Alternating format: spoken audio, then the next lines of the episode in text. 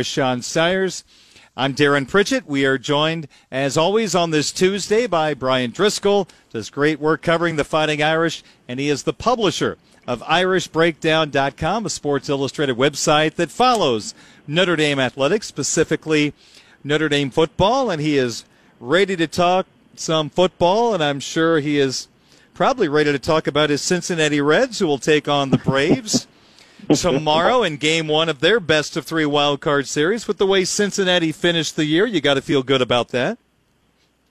Yeah, if only they had some hitting that gave me some optimism that they could actually win a, a long playoff series against other teams with good pitchers. But I'll tell you what, their pitching staff this year has been outstanding. I'll tell you what, in a three game series, when you can throw Bauer, out there. You got Castillo and Gray. That gives you one heck of a chance. In fact, that might be the best one, two, three in the National League. Well, and then you throw Molly into the bullpen in that situation. Yeah. You know, coming off in long relief, or, or or even in a better situation for him, if he can just come in and pitch two innings and throw really hard. You know, because he's got really good stuff too. So they just got to figure out a way to get that lineup to to start putting some runs on the board. They don't need a lot. I mean, the way that they pitch and their bullpen yeah. with Amir Garrett's been really good if they can just get some kind of clutch offense, you know, maybe they could make, you know, win a series or two. Sure. Well, I know you'll be thrilled to hear that Sean, Vince, and I all picked the Reds to beat Atlanta. So, oh man, they're doomed. yeah, they're done. Sorry, sorry. we mean no harm, that's for sure. Well, let's get to it. Bryan talking Notre Dame football. Heather Dinich had the chance to talk to Brian Kelly today. And to sum it up, Brian believes they'll start practicing tomorrow. 90% of the team is his expectation that will take the field Saturday for practice. And they're going to make some alterations to their pregame meal. They're going to make sure they stay spread out because that appears to be one of the culprits of the issue they had last week. I'll just ask you open ended with your sources, people you talk to, do you have a feel for where the Irish are right now? And are you hearing kind of similar things from what we heard from Brian Kelly today? Yeah, I'll be honest. I was I was surprised with their transparency. To be completely honest with you, you know, when when I was getting the numbers that I was getting, that it was going to be in the 30s of players that are out, and that they, and a lot of them were going to be guys that tested positive. I thought to myself, "There's no way Notre Dame's going to release that." They're they're going to wait until they can say, hey, you know, it's better than than you thought. But you know, kudos to them for being transparent with it and putting the numbers out there and owning it and doing the research to find out what was going on. And and that's why, you know, in my opinion, that's why they stayed radio silent. You know, you, you need to make sure that you get the complete picture out there and let people know what was going on. Now, I would love it if they would do that with the local media, but hey, they did it with the ESPN, and it is what it is. But um, you know, it tracks with everything that I had been told behind the scenes this entire time, which is this is a lot more spread than people might have originally realized. So, if if they are practicing tomorrow, as this report at, at ESPN uh, says, and they've got close to ninety percent of the team back this weekend, like like they're saying, what's your confidence level that they'll be ready to play Florida State a week from Saturday? I'm, I'm extremely confident in that, Sean. I, I think that number one, the Zoom the Zoom aspect of things has been helpful. They have been able to do meetings uh, with the players this entire time. It just has had to all be virtual. So it's not like they haven't been in the playbook, they haven't been going over film, they haven't been talking about you know install. So when they get back on the practice field, they can kind of hit the ground running and Brian Kelly talked about, you know, being able to kind of start ramping up the conditioning. That's really the thing you have to be concerned about. You don't just take two weeks off of no mm-hmm. physical conditioning and throw football pads on, you know. And it's so I was ha- happy to hear and not surprised because I do think Rob Hunt and his staff are are are really first class. So I expected them to do it the right way, but you know, until they announce it, you you wonder how they're going to get them ready because you know if everybody gets cleared on on Saturday for their first physical activity, then you're not practicing for a few days. So the fact that they're practicing on Saturday tells us that they will have done some physical conditioning and strength training and different things like that beforehand, which again further puts them on track to be ready to play. And I think the timing of it was was worked out well for Notre Dame. And the other aspect of it is they actually this is going to sound weird. So if you don't if you don't know what I'm saying, please uh, you know follow up. But it worked out better for them that it was a higher number of positive tests because my sources have told me that the number of guys that had symptoms was very small. The number mm-hmm. of guys that had anything other than mild symptoms was even smaller. And that actually works out better for them than a smaller number of positives with a larger number of contact tracing because contact contact tracing keeps you Oh, out yeah. longer than testing positive. Yeah. Hmm. Right. Bryan Driscoll, publisher of IrishBreakdown.com, joining us on WSBT Radio, using your experience as a player and as a college coach. If you are in Brian Kelly's shoes, and how do you balance over the next two weeks to get ready for this game, getting the guys back ready to go, making sure everybody stays healthy, but yet this is going to be a three week layoff between games. Do you have to do a little bit more in scrimmaging or live action in practice to offset the time away, knowing when you do that, it obviously brings the injuries into play? Yeah, I think if it was up to me, I would not have a lot of real physical football this week. I'd probably maybe on Wednesday or Wednesday maybe I'd have some some more physical thud, but I think this week needs to be more about getting your speed back, getting your tempo back. Uh, you know, really working on pushing pushing them to go fast, get reps, get reps, get reps, and really try to work on that game speed because the physical na- nature of it to me doesn't concern me as much uh, as far as needing that work in get, being physical. I think that the weight room work, the fact that they went through fall camp, two weeks of practice, and those kind of things, I think they're at a good place. But when you take two weeks off, I'm more concerned about that endurance aspect, that quickness aspect, the timing aspect. So my thing is, I'd rather Ian Book and the wide receivers throw them, you know, take that extra 10 minutes you would have done in a team period and put in half field reads and seven on seven things where you can work on the timing more so.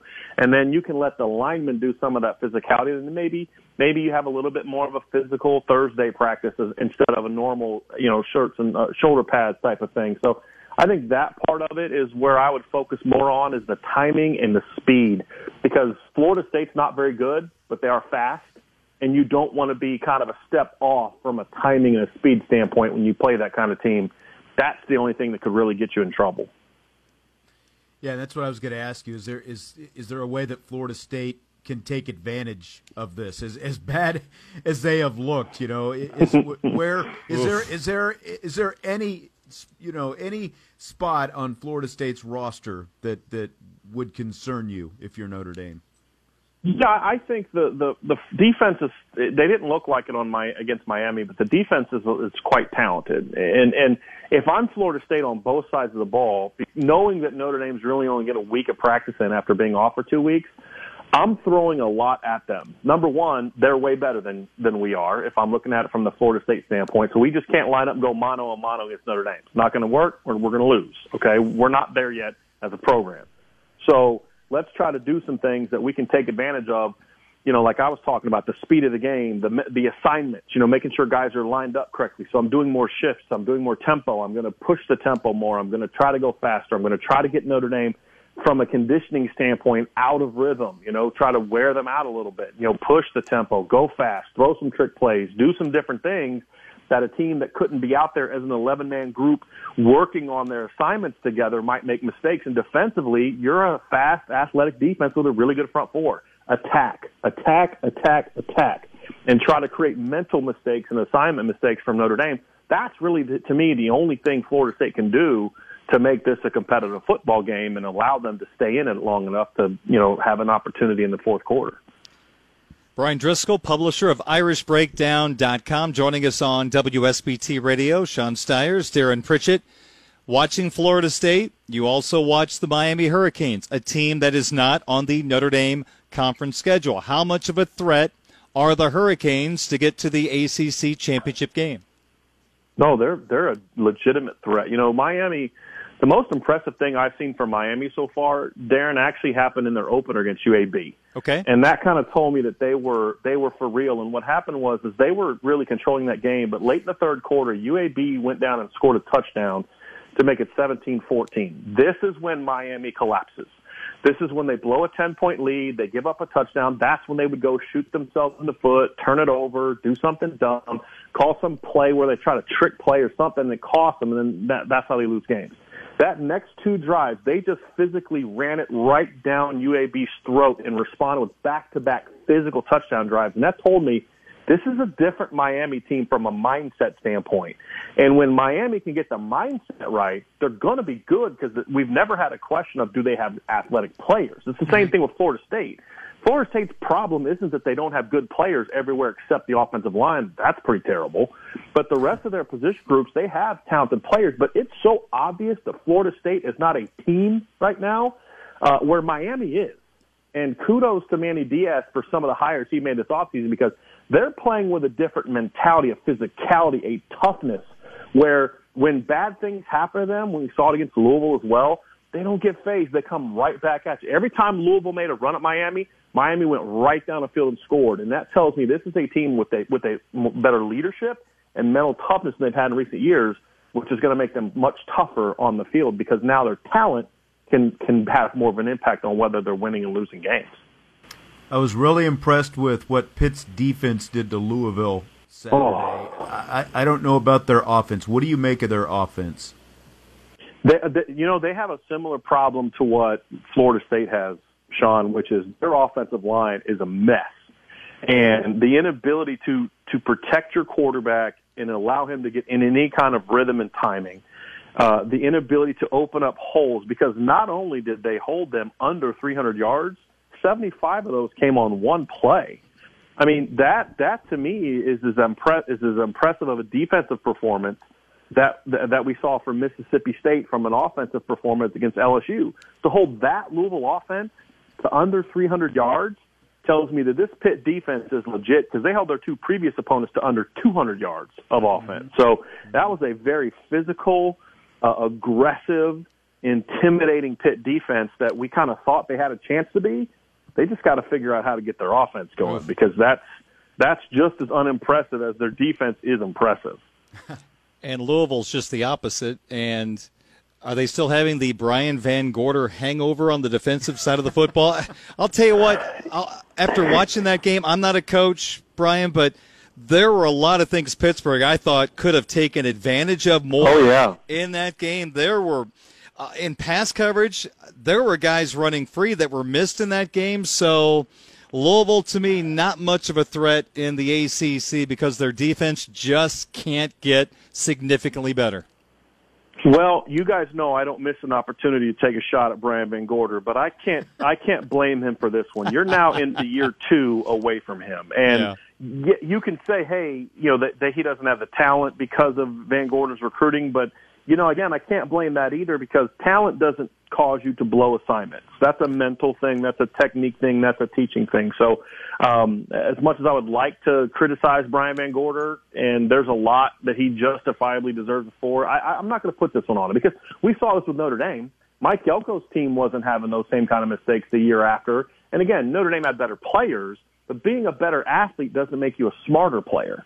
You, you know, and so I, I think that is something that that that needs to get figured out. Because, like you said, even if their offense gets clicking, a team like Notre Dame, team like North Carolina, a team like Clemson, they can just outscore Louisville. So if they don't start just eliminating just the busted plays, and, and like you said, Darin, if, if they had a better offensive pit, they would have 40 on Louisville with some of the blown assignments they had where Pitt just couldn't take advantage of it. So between Florida State and Louisville, who's who's even worse than you would have thought they would be? Um, Louisville, because I I didn't have high expectations for Florida State. You know, I I thought that they would be better than they've been, but they also had a very tumultuous off season, and again, they're just not playing as a team right now. They weren't that good last year. Louisville was a pretty good team last year. Louisville went eight and five, and really the only person they lost was Mekhi Becton at left tackle. So they have regressed in year two of Coach Satterfield. Now again, it's still early, and they've played two pretty good teams. I mean, you guys remember our preseason conversations. I thought a lot of Pitt coming into the season. Uh, I think their offensive line has been worse than I thought it would be, and that's problematic. You guys know how I feel about offensive line yep. play and how important it is.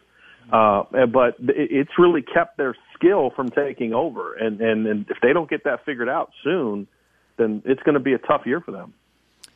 A recruiting question for you, Bryan You've got Colzie, the four star wide receiver out of Georgia, coming back into the class of 2021. How important is that for the future of Notre Dame football at the wide receiver position?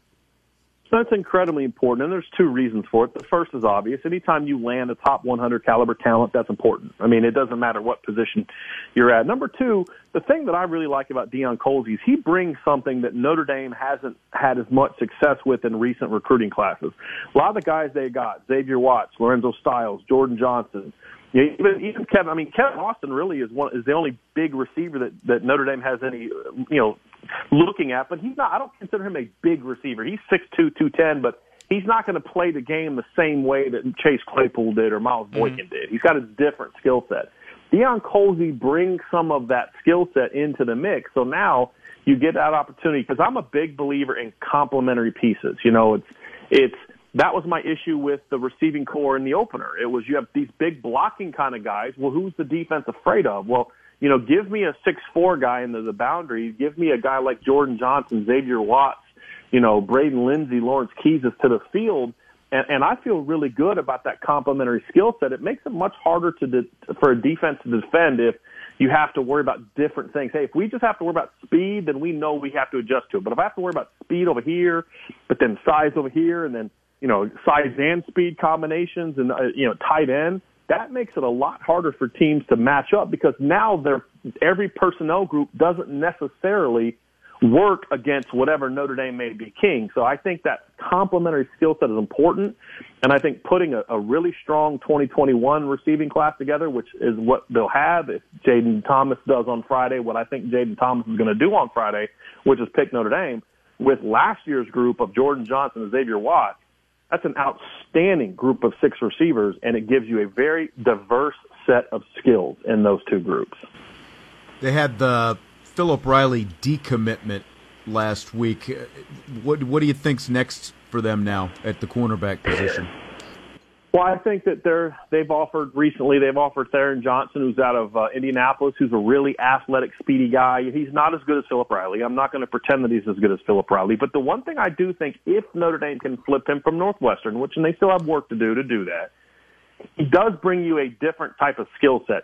Chance Tucker, Ryan Barnes, the two corners that are left in the class, are, are good players. I actually had Ryan Barnes graded out higher than Riley on my board although the national services don't agree with that. But I, I like Ryan Barnes better. But they're more bigger, you know, long kind of guys. Where Johnson brings speed. He's more of a Tariq Bracy type of athlete. Where right now in high school, he's just as impressive on offense as he is on defense, which is what was true of Tariq Bracy as well. If you guys remember, he was a dynamic running back and kick returner in high school as well that was learning to play corner. Well, Johnson's a very similar type of athlete. So again, you've got you've got Ryan Barnes who's six two, one ninety, Chance Tucker six foot, long arms, and then you bring in Theron Johnson who's got speed and athleticism. It really gives you a nice complement in that group. Uh, so I think he's someone they'll focus on, but getting Clarence Lewis to develop a little faster than you thought, and you have Ramon Henderson. You're okay there numbers wise. I think now you take your chances with Johnson. If you don't get him, got to really focus in on making sure that you get a strong class in 2022. So Johnson in 2022 is where I would focus my efforts on if, if I was Notre Dame because they don't necessarily need a third cornerback in this class.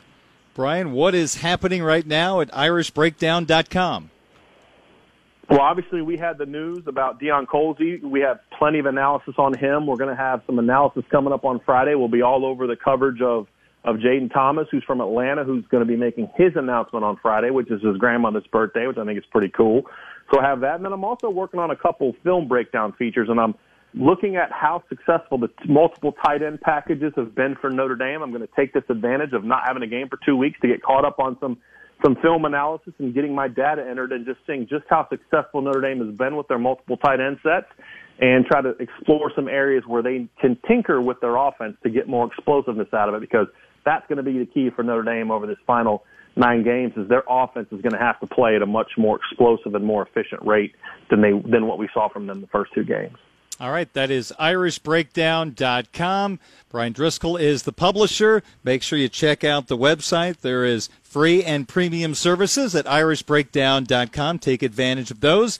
Bryan, thank you. Enjoy a little baseball this week with some college football over the weekend. Thanks for having me on, guys. You bet. Bryan Driscoll from irishbreakdown.com.